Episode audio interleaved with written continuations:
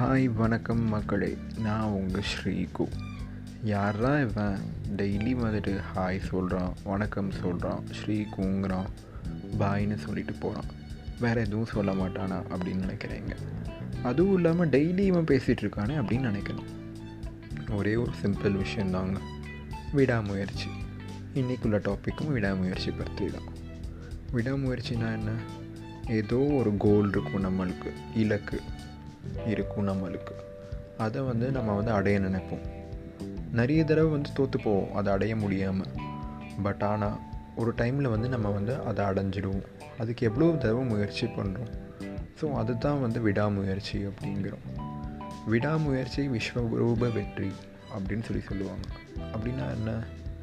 என்றைக்குமே வந்து கான்ஸ்டண்ட்டாக ஒரு ஒர்க்கை வந்து நம்ம ட்ரை பண்ணி ட்ரை பண்ணி பண்ணிட்டு இருந்தோம்னா கண்டிப்பாக அதை வந்து சக்ஸஸ்ஃபுல்லாக நம்ம முடிப்போம். அதுதான் விடாமுயற்சி விஸ்வரூப வெற்றிங்கிறாங்க இங்கிலீஷில் இதுக்கு வந்து பர்சிவரன்ஸ் அப்படிம்பாங்க. இது தவிர்த்து இன்னும் கூட சொல்லுவாங்க. Try try try till you succeed அப்படிம்பாங்க. இதில் வந்து கான்ஸ்டன்ட் வேர்ட்ஸ் கான்ஸ்டன்ட் ப்ராவர்ப்ஸு அப்படின்னு சொல்லி சொல்லலாம்.